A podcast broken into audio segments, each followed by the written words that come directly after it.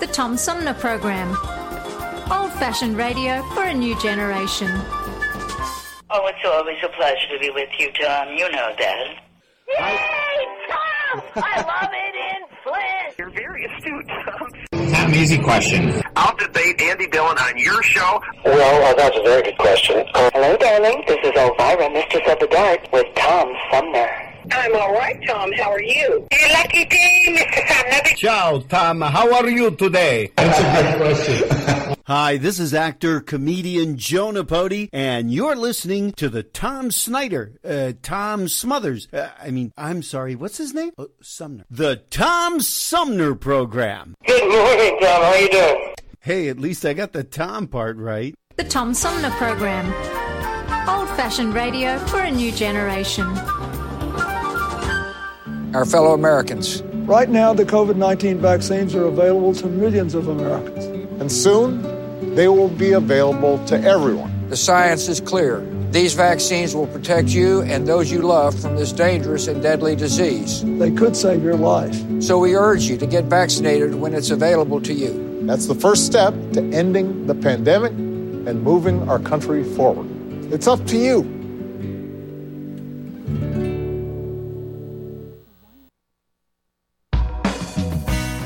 MTA Flint is nationally recognized for continually seeking to provide sustainable, reliable, and cost efficient transportation for individuals throughout the region.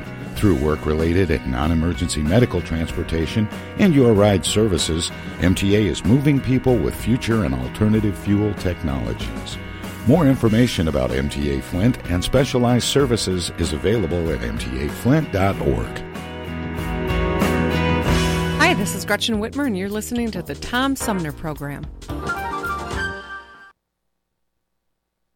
Hey, welcome back, everybody. This is the Tom Sumner Program, and uh, we're uh, going to have to do a, uh, a, a quick uh, substitution here. I had planned originally to talk with uh, debut novelist uh, Dion Martin, and we'll try and reschedule, but uh, she didn't check in as as expected. So there, uh, hopefully, there's nothing seriously wrong, and it's just one of those scheduling glitches. But uh, we do have a conversation I had uh, this week with uh, Dr. Cornelius Grove. He's uh, back on the show again after. Um, let's see if I have any notes on this handy. Um, Well, it's it, his book is uh, addresses the the comparisons between the way schools um, are managed and operated, the way education works in the United States versus the way it works in Asia. He's done a lot of research on it, so I'll just uh, I'll just turn it over to uh, Dr. Cornelius Grove to explain a lot better than uh, than I have and uh, and then we'll continue on with uh, today's edition of the Tom Sumner program.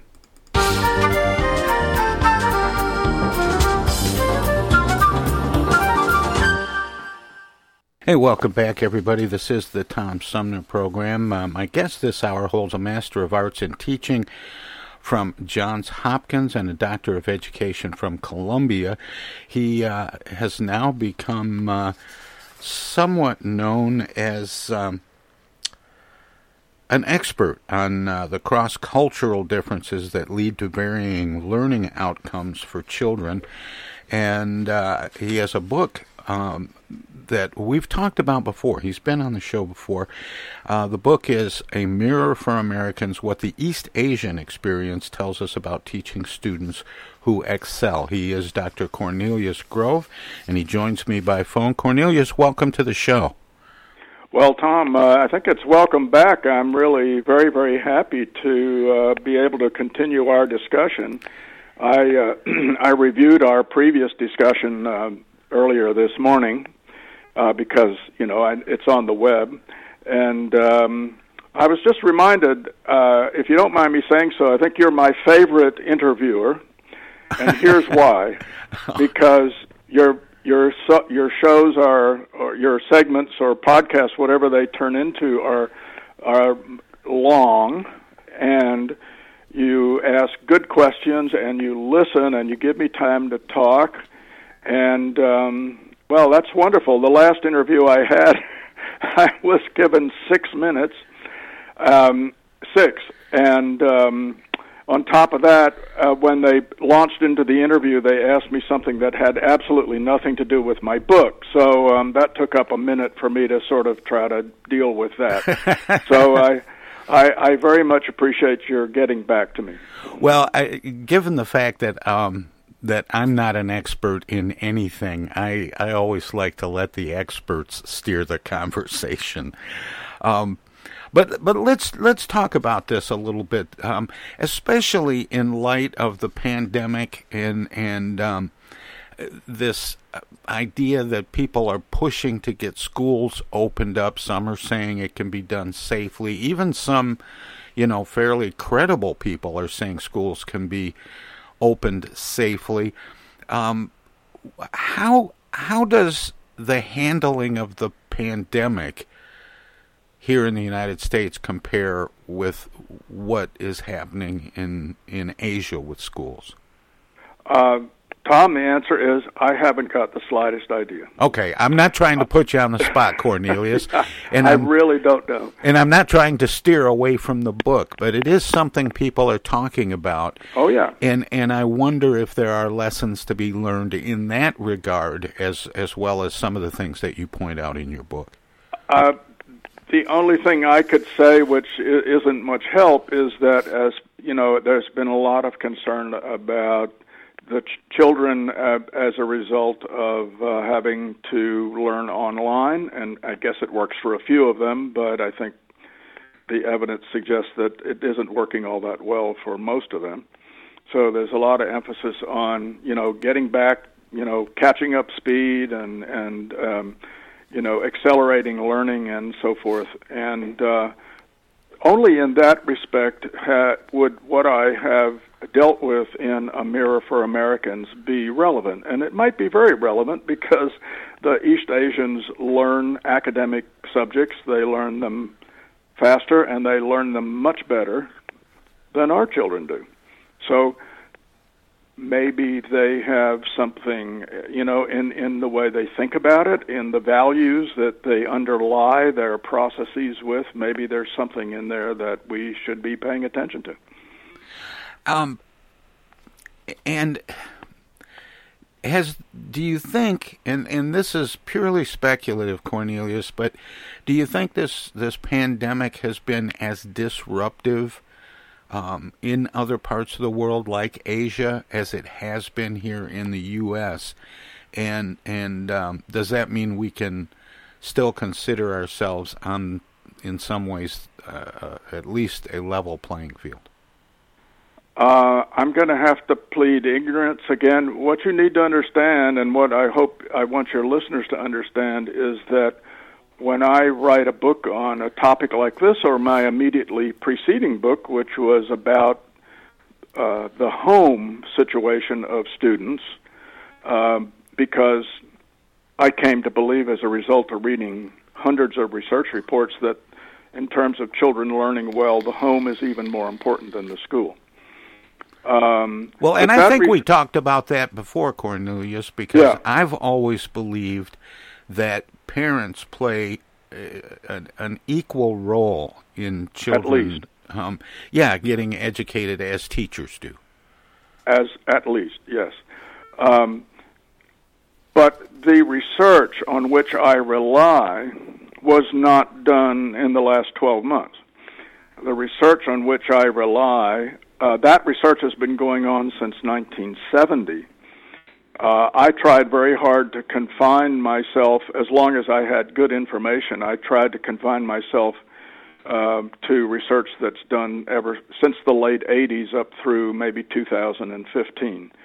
So there were no pandemics in Asia at that point, nor were there any here, uh, certainly not to the extent that we're experiencing now. So I there's really I I don't know I don't know what's going on in Asia currently. Um, you know, if I saw something in the paper about it or or in one of the educational publications like uh, Education Week that I subscribe to, I would you know I would be interested in that, but that's not it's not really my focus. So this is why I'm saying I, I really I really don't know in terms of the pandemic specifically what lessons we have to learn from Asia, other than the fact that they seem to have, be doing something that gets children to learn more thoroughly than we do. And you know, how, how come is that? That's that's what I that's the question I'm asking.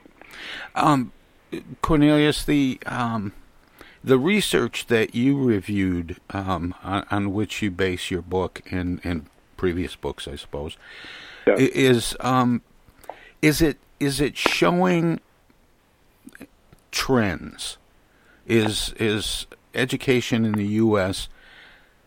trending downward in some in in in terms of uh, quality and outcomes?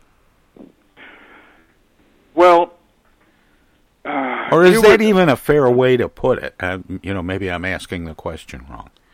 Um, I don't know how fair the question is. There would, in, certainly in terms of the United States, there is some data about that, actually easily publicly accessible. Um, and uh, you know, my my experience of of the um, I think this is what what I'm talking about is NAEP, the National um, Assessment of Educational Progress. NAEP. This is a government thing that they try to keep track, and uh, periodically they give uh, American kids and only American kids um, they they attempt to assess how well they're doing in math and reading and history and you know and many other topics.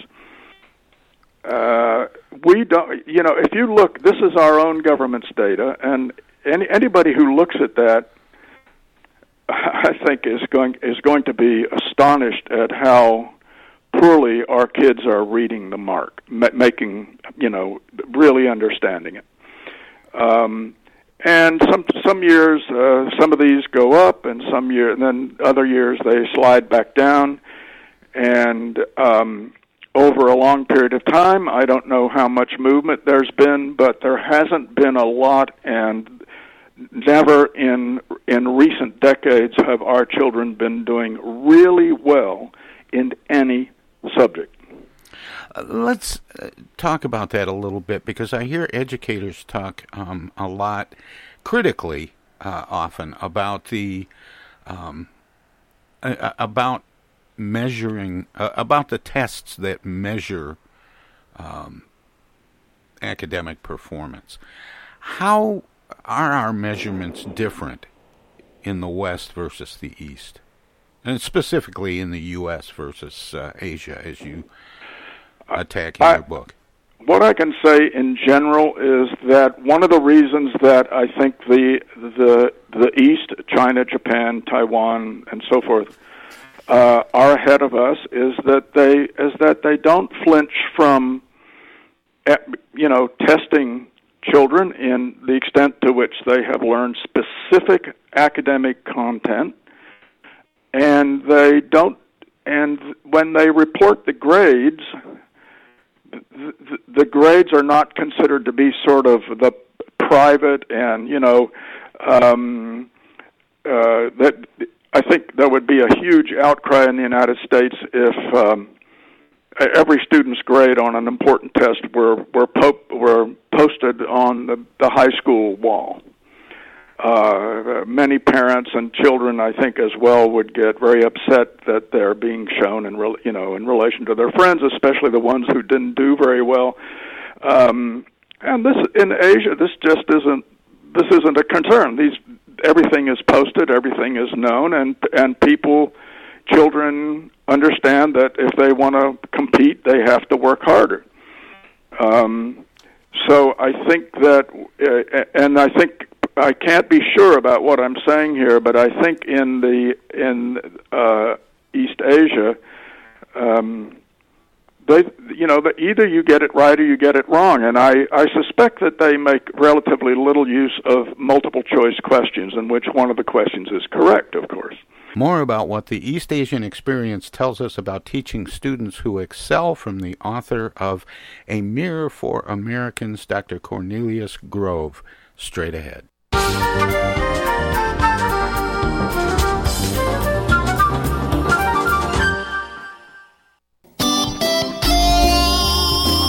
Old-fashioned radio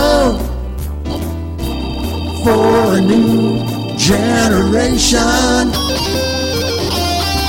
The Tom Sumner Program.com. The Tom Sumner Program.com. The Tom Sumner Program.com.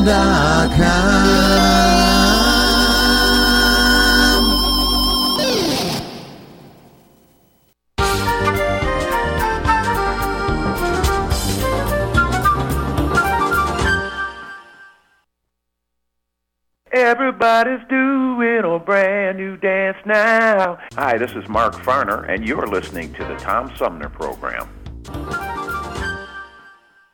I'm Julie Lopez with Crime Stoppers. Have you ever wondered what to do if you have information about a crime or the whereabouts of a felony fugitive and you want the police to know but you need to remain anonymous? Well, here's what you can do. You can go to p3tips.com or download the mobile app. You can go to Crime Stoppers of Flint and Genesee County's Facebook page and click on the Leave an Anonymous Tip tab, or you can call 1 800 422 jail. All methods are anonymous, and if your help leads to a felony arrest, you may be eligible for a cash reward.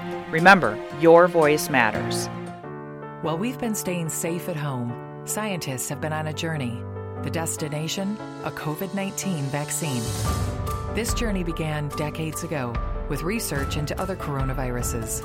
Scientists built from there with months of research and development, cooperation with other experts worldwide, and clinical trials on tens of thousands of volunteers of diverse race, age, and health status.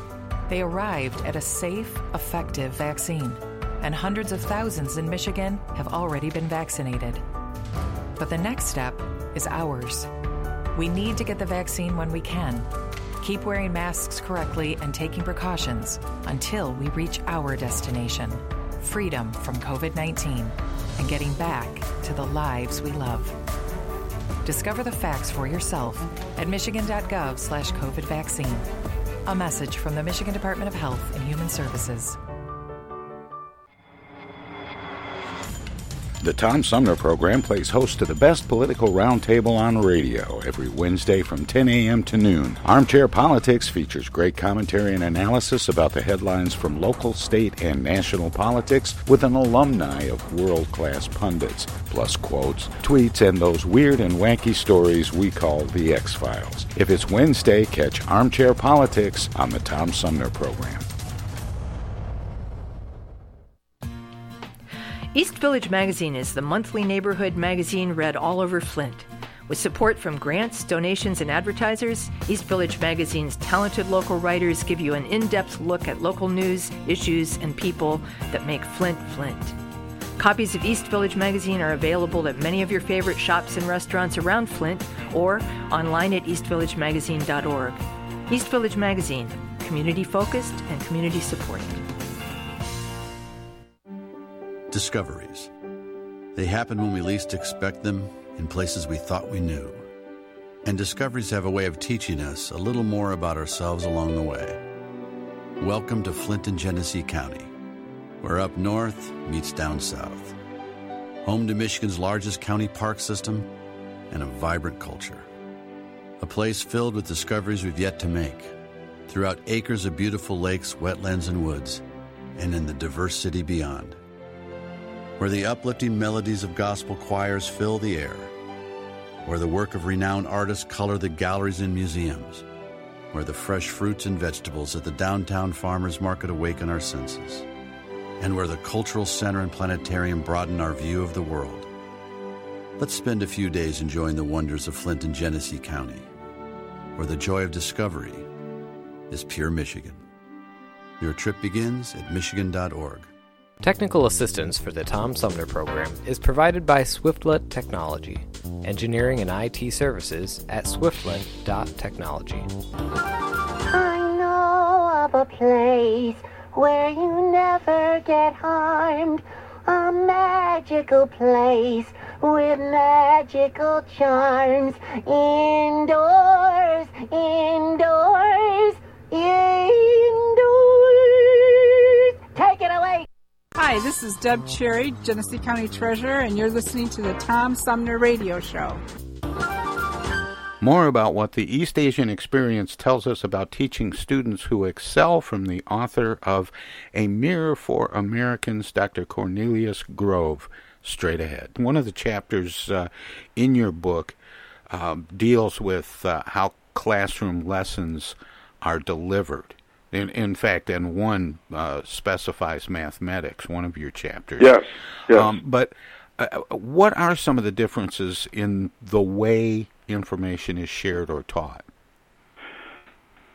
I think one of the main things is that, uh, as pointed out in that chapter and a companion chapter which looks at other other topics such as reading,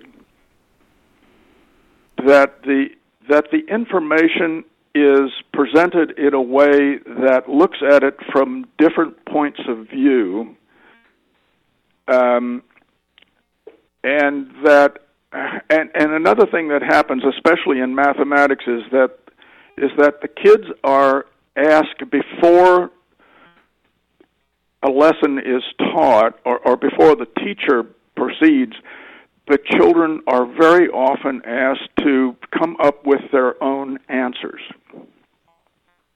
And they can do this individually, they can get together in spontaneous little groups. This and sometimes they're given as much as 15 minutes to to try to figure it out. Um, this is sometimes known as the lesson or the the problem of the day. And and the teachers, especially in math, and I go into detail about in the uh, about this in the book, will uh, do their best to relate what is being learned to other other aspects of math, and um, let me think about this for a minute. Um, and and the and another thing that I think is very important. Two two other things that are very important is one that wrong answers aren't just sloughed over. Wrong answers are not a cause for embarrassment. Wrong answers are important so that the uh, so that children get a better grasp of correct thinking or rational thinking or mathematical thinking. Or, or at least the opportunity to learn from mistakes. Exactly. To, to pick exactly. those things apart and, and see where it went wrong. Um, this I, is exactly it. Um, and we tend, the research shows that we tend not to do that in the United States. Um, our way of teaching math has been compared. Uh, one foreign observer uh, looked at it and compared it to a quiz show. And in other words, the idea is, who you know, the the teacher is more like the quiz master, and he's looking for the correct answer. And so a kid gives the wrong answer, and he just said no. Next, yeah, you they know. just get the buzzer. Yeah, and um, so so the emphasis is on computation accuracy and not on understanding the principles of mathematics. And this brings up another thing that's that's uh, common. Let me just take a sip of water here. And that is that in um, in algebra and geometry and other branches of math, there are actually mathematical rules or mathematical principles the research found that these tend to be sloughed over in the United States. The teachers deal with them as though they are, you know, interesting things in the background. Uh, you should be aware of this, uh, and so forth. In in uh, East Asia, no.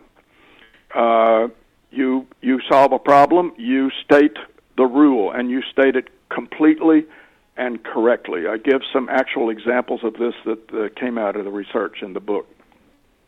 Um, and it's not treated as a nice to have, it's treated as an essential.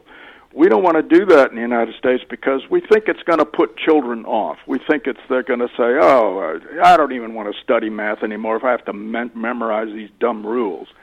Uh, well, so we accommodate that in many ways. While in Asia, they're saying, you know, this is important. You, you know, to understand math, you have to get these things right. Math isn't, you know, it's not, it's not freewheeling fiction. It it operates on principles. Well, don't we tend in the in the U.S. and not just in uh, in education, but but in our everyday lives to sort of uh, shy away from those things that we consider uh, inside baseball. That that there are some things that are just too much detail to grasp, so we just gloss over it. Uh, I think there's a great deal of this. Um, I'm a little reluctant to say right off the bat if I think that's a general characteristic of American culture. I, but, I only put uh, it in. could I only be. put it in that context, Cornelius, because in a lot of the the shows and interviews and and roundtables and so on that I do, we talk a lot about some of the details that go into things, whether it's the electoral college or um, drawing district maps, and and saying that you know the average voter really isn't interested in the inside baseball. They don't understand this stuff very well, and I wonder if there isn't some tendency to do that in education as well. Uh, I, I would agree. I don't know that I could point to any research to back me up, but that that is certainly in line with with my sense of American culture. And of course, American culture is something I've been very interested in professionally for quite a few decades at this point. Um, now, I know this really deals more with your previous book, The Aptitude Myth, but what about aptitude and attitude? Um, I, I know um, there's there's this this myth that Asian kids are smarter, they're better at math, um, and and it's just sort of accepted and uh, um, kind of used as a reason not to compete. Yeah.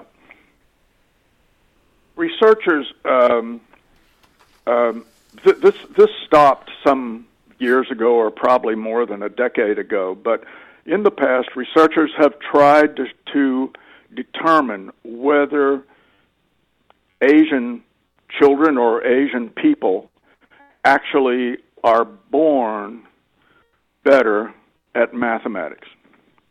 And they've, you know, they've used various sophisticated ways to try to determine this and compare uh, East Asians or other Asians with uh, Americans. And um, the answer is they never could find anything except there was one case, and I don't remember exactly what this was. It is, I think it's actually in uh, one of my books, or may, maybe in the in the notes. I don't remember. Excuse me. They they did actually find that there was a very slight advantage in one type of mathematical memory. It wasn't a huge advantage, but it was something that had some statistical significance.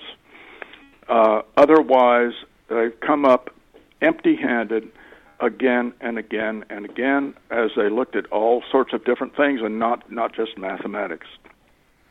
The reason East Asians are better as research, and this has a lot to do with the research that I relied on, which is a huge body of research. We're talking, I estimate, over a thousand published research reports over the past 50 years. Um, East Asians work harder. That's it. They're more persistent, they're more driven, they put more effort into it, they respect that effort they feel it's their value system says that academic knowledge is useful and important and worth lifelong effort. And this is really all of my books basically are about that. They work harder. My guest is uh, Dr. Cornelius Grove. He is uh, the author of a book called A Mirror for Americans What the East Asian Experience Tells Us About Teaching Students Who Excel. Um, Cornelius, I, I, I've been trying not to cover a lot of the same ground that we talked about before, um, closer to when your, your book came out. Um, but but I want to ask now because of the uh, pandemic, and, and you touched on it sort of parenthetically about kids learning at home, you know, online, and and some parents even deciding to do homeschooling in Yes. the midst of the of the pandemic, and things are likely to change um, as as we pull out of the pandemic. Uh, and classrooms open back up, there will be some kids that don't end up back in those classrooms. The point that I'm trying to make is is your book really kind of geared toward academics, or is this something that parents, especially those parents who want to take on the responsibility of homeschooling, can benefit from? Well, parents who want to take on a responsibility of homeschooling have got to pay some attention to academics. Um, and by academics, let's, you know, but let's be clear, we're talking about mathematics, we're talking about reading, we're, we're talking about the STEM subjects. STEM stands for science, technology, engineering, and math. Of course, engineering probably not so much in the lower grades. Um, we're talking about history, we're talking about geography, and so forth. Um, so we're, we're not talking about art, we're not talking about music, and, and, and we're not talking about physical education. Um, I, I would say that if parents are keeping kids home, and in order to homeschool them, they have to. I don't see how they could avoid worrying about academics. And insofar as my book, The Mirror for Americans, uh, addresses how the uh, East Asians approach and think about and the values that they underscore attention to academics with, then I think it it would be relevant to some extent. And is it?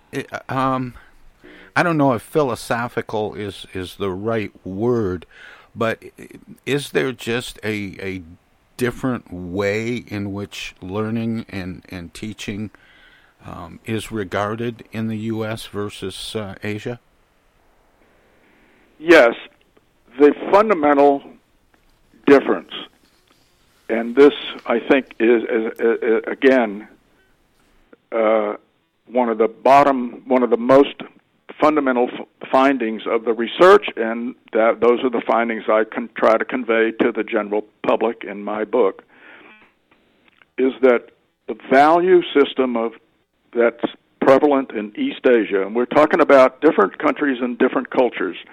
China and Japan have different cultures to some extent, but they're all in East Asia, and there is quite a bit of similarity among East Asian cultures, especially when it comes to thinking about children, children's learning, and schooling.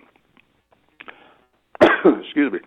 Um, and all of these cultures come out of what's sometimes called the Confucian tradition. The Confucian tradition uh, basically says that uh, formal academic learning is very important. It is a route that the individual can take to excellence, to being a very fine human being in everyone's eyes, somebody who contributes to the community, who is upstanding, uh, you know, all of these good things. And it was believed for thousands of years, even before Confucius, in East Asia and Asia generally, that the learning that comes from books is is a is a sure pathway to personal excellence, not only in one's own eyes but in the eyes of one's fellow. So the idea of studying, and just to put it really directly, to studying the kind of information that you find in books, always had high regard. It has high regard in homes, and it has high regard in schools.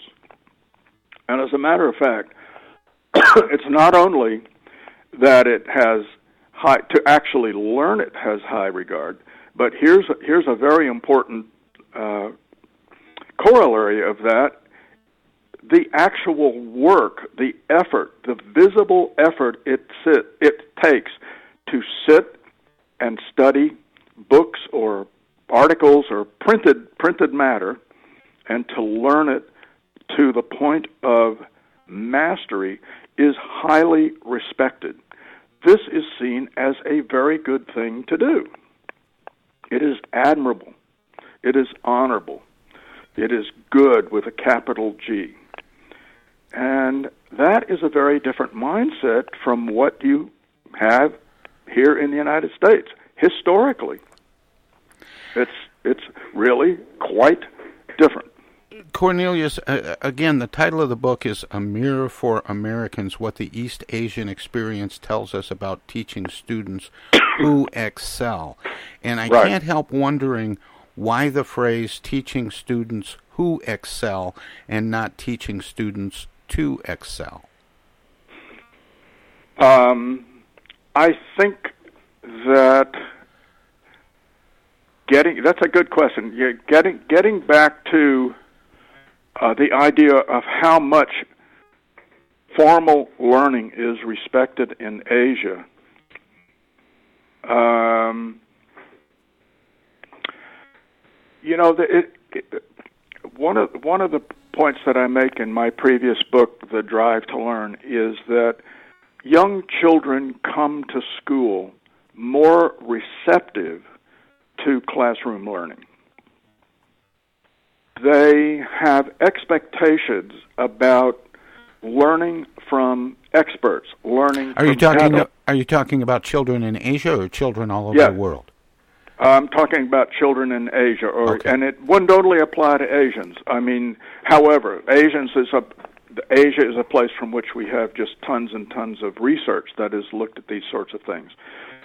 So, um, the if the equation is not that the students, the, we tend to, I think we tend to to say, and I really made this point uh, pretty forcefully in the Drive to Learn. We tend to say it's all up to the teachers. You know, uh, Right. if if students if students excel, it's because of good teaching. Um, I don't know, eh, eh, and you know what what that looks like. We'll we'll leave that aside. What is good teaching? Well, that's a that's a big question. Uh, but you know, it's up to the teacher, and um, if the student doesn't excel, then somehow there's been poor teaching, or maybe the textbooks are off, you know, and so forth. Uh, as a matter of fact, the for for you know for people to learn, you don't actually need teachers. Some people are self-taught. Uh, Abraham Lincoln comes easily to mind. Uh, teachers are not absolutely essential. What is essential is determination and perseverance on the part of the student. Teachers are an aid, and they can be a very effective aid, and many of them are a very effective aid to young people's learning. But at the end of the day, they're not absolutely essential. So, what the student, the attitude, the mindset, the values that a student shows up at the schoolhouse door is pretty much half the story. And so, since we're talking about Asia, where student, where young people are more likely to show up at the schoolhouse door, ready, ready, willing, and able to learn, and eager, indeed, eager to learn, I think that uh, that probably uh, explains uh, the uh, subtitles that we're talking about students who excel. Here we ha- here we have some students who are excelling. What are the reasons for that? Well, part of the reason is what goes on in this in the classroom and in the school. But part of the reason is what goes on in the student, which ultimately is a product of the home, of parenting, and of the culture whose values are informing the parents. Well, un- unfortunately, Cornelius, uh, I'm almost out of time. My guest is Dr. Cornelius Grove, uh, author of uh, A Mirror for Americans What the East Asian Experience tells us about teaching students who excel. And uh, Cornelius, as you know, I always like to give guests, uh, as we're wrapping up, an opportunity to let listeners know where they can find out more about you and your work, past, present, and future. Um, do you have a website? Oh, do I have a website? Each of my three. thank you, Tom. Each of my three books, uh, The Aptitude Myth in 2013, The Drive to Learn, which is about you know East Asians, how East Asian students, uh, how they're raised at home in 2017, and last year, 2020, A Mirror for Americans. Each of them has its own website. And all of my websites uh, URLs or their their titles are the title of the book dot info. Now notice we're not. I didn't say dot com or dot net. I said dot info. So it's the aptitude myth dot info, the drive to learn dot info, and a mirror for Americans dot info. And each of those websites has a, um, a, a contact page which you can send me an email. Uh, and I, I actually have three email addresses. one is at uh, Amer, uh, AMirrorForAmericans.info. Uh, one is at the drive to learn dot info, and you know it's like that.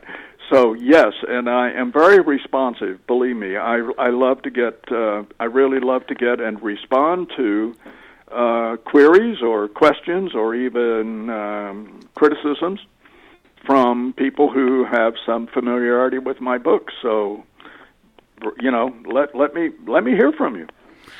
Well, Cornelius, it's always great talking with you, and thanks again for spending uh, some more time with me on this. And I hope we get a chance to do it again. I would love to, Tom. You're a great interviewer, and you you really get me thinking. All right, take care. Thank you, Tom. We'll have. Bye bye. We'll have more of the Tom Sumner program straight ahead.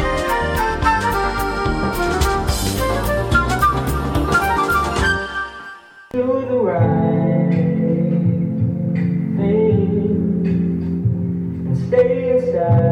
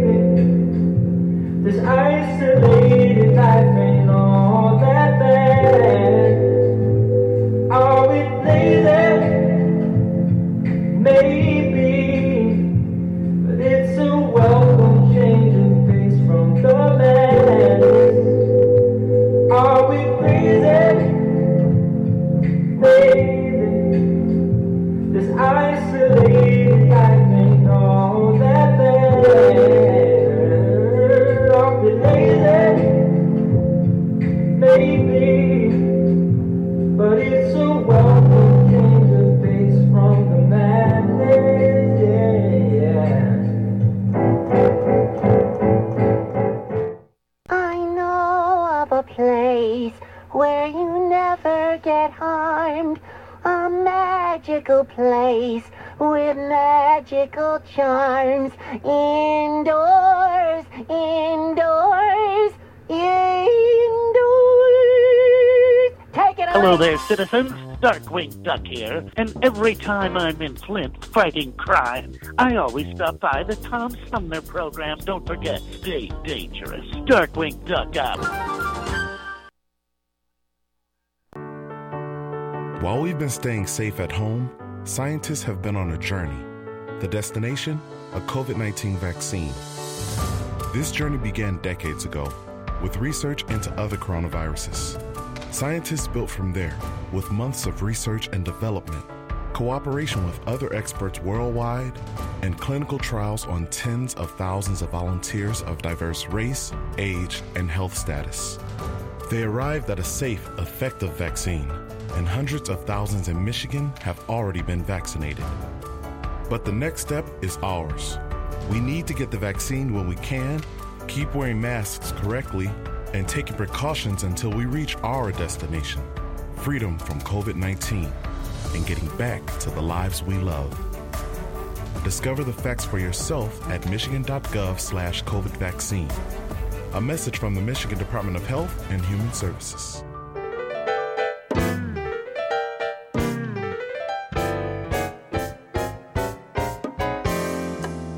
The Tom Sumner program has hosted live candidate forums for local, state, and national offices at bars, restaurants, coffee shops, and colleges. Armchair Politics has gone to Lansing, Frankenmuth, Birch Run, and Hell. Hell, Michigan, that is. We've done shows all the way to the Mighty Mac and back to the bricks. We've done remotes from a baseball stadium in Lansing, a grocery store opening in Flint, and from a moving train. We'd like you to tell us where to go next. You can write to us at tomsumnerprogram.com, call us at 810-339-8255, or contact us on Facebook. This is your chance to tell the Tom Sumner program where to go.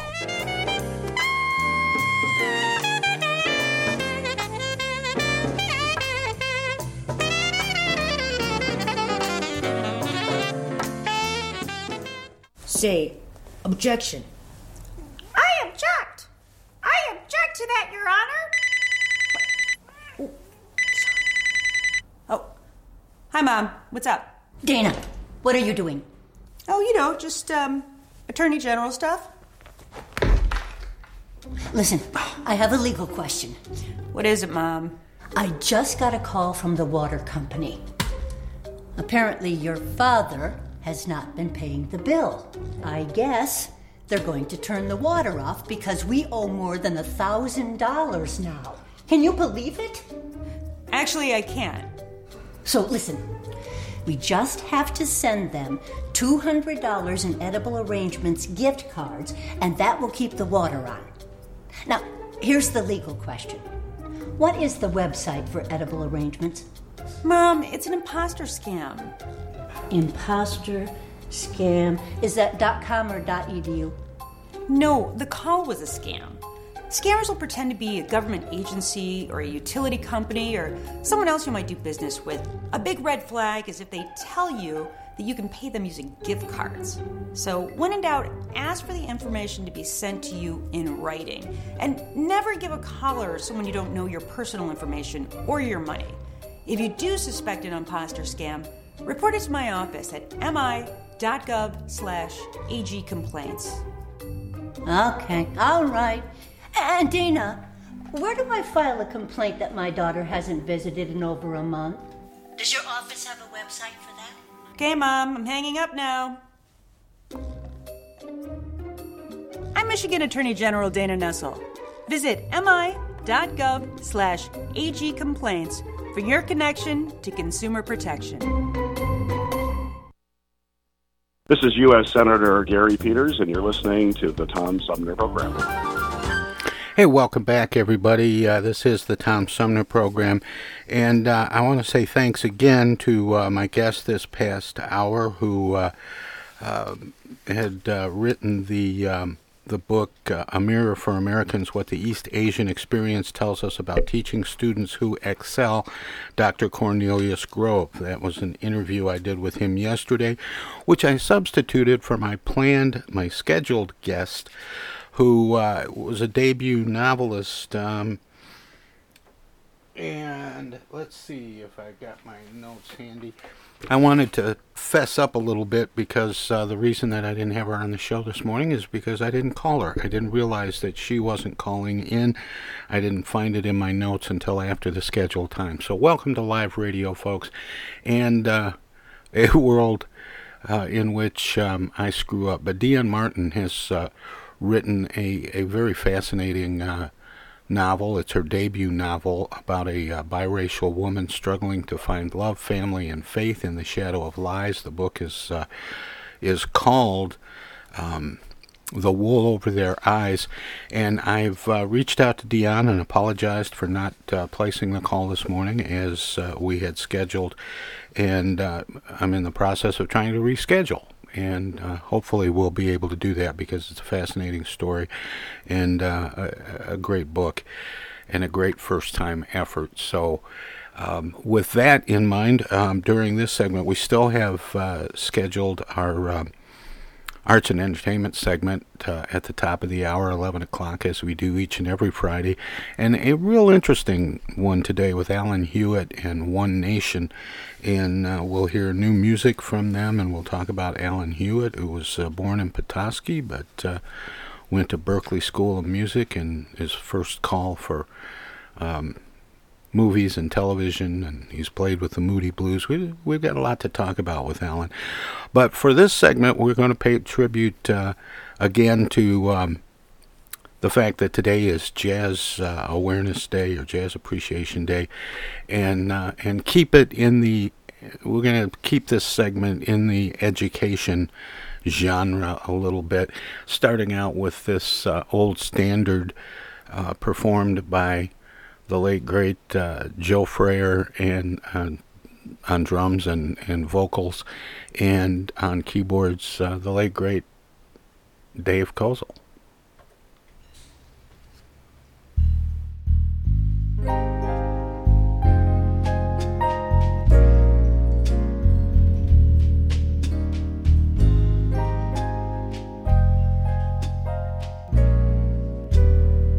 You say I've got a lot to learn?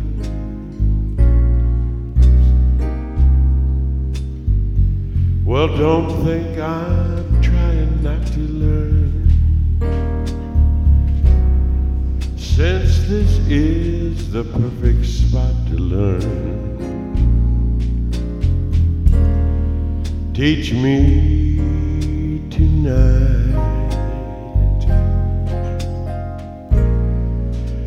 Starting with the ABC of it.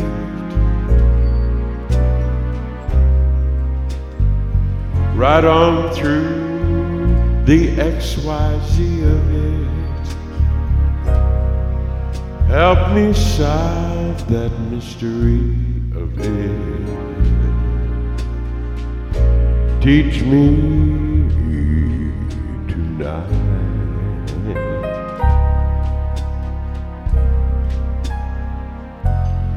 The sky is a blackboard so very high above you.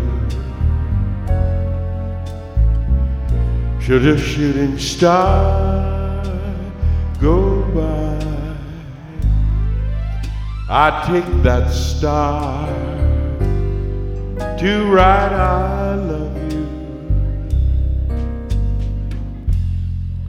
A thousand times across the sky. One thing isn't very clear, my love. Should the teacher stand so near, my love? Graduation's almost here, my love. Teach me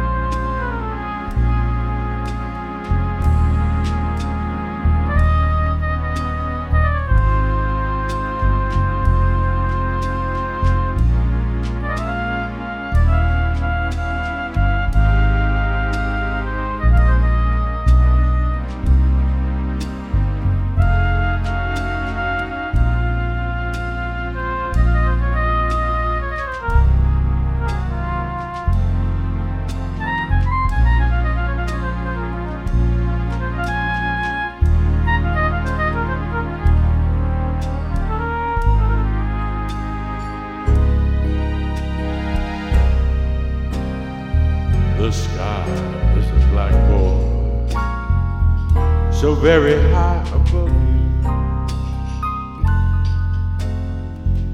Should a shooting star go by, I'd take that star to write I love you a thousand times across the sky. One thing isn't very clear, my love. Should the teacher stand so near, my love? Graduation's almost here, my love. Teach me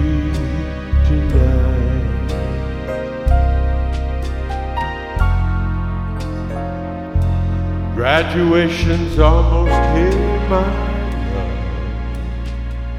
Teach me tonight.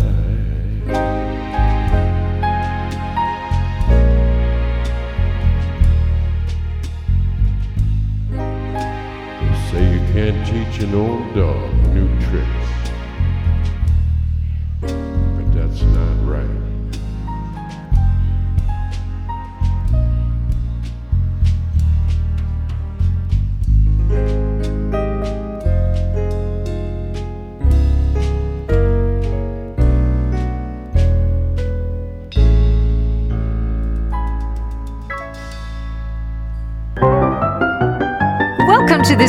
Of the Comedy Spotlight on the Tom Sumner Program.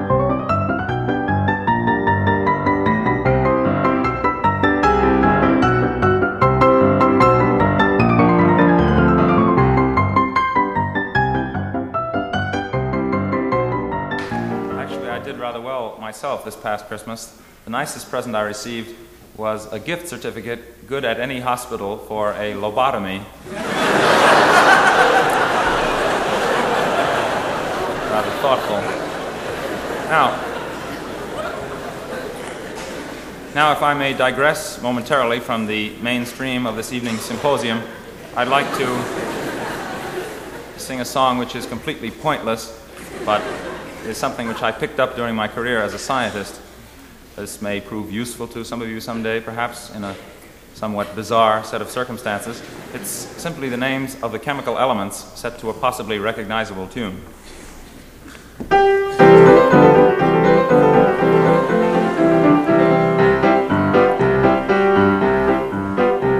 There's antimony, arsenic, aluminum, selenium, and hydrogen, and oxygen, and nitrogen, and rhenium, and nickel, neodymium, neptunium, germanium, and iron, americium, ruthenium, uranium, europium, zirconium, lutetium, vanadium, and lanthanum, and osmium, and astatine, and radium, and golden protactinium, and indium, and gallium, and iodine, and thorium, and thulium, and thallium.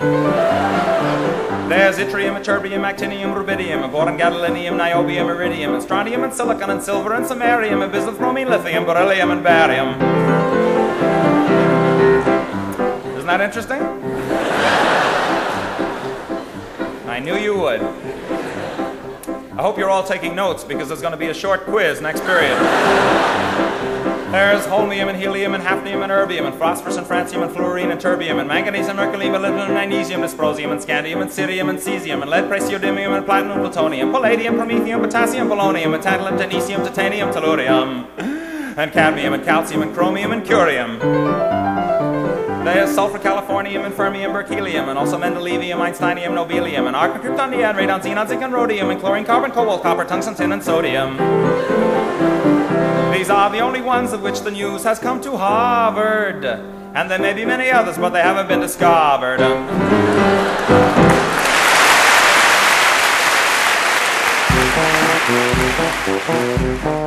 This was another Comedy Spotlight on the Tom Sumner Program.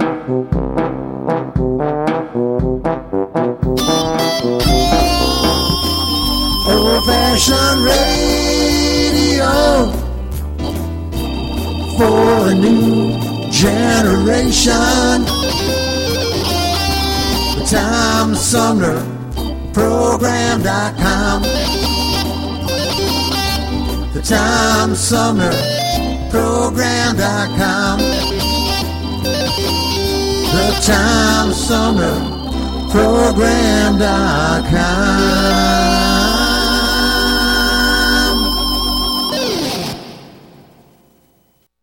tom Sunday Show. Oh, yeah.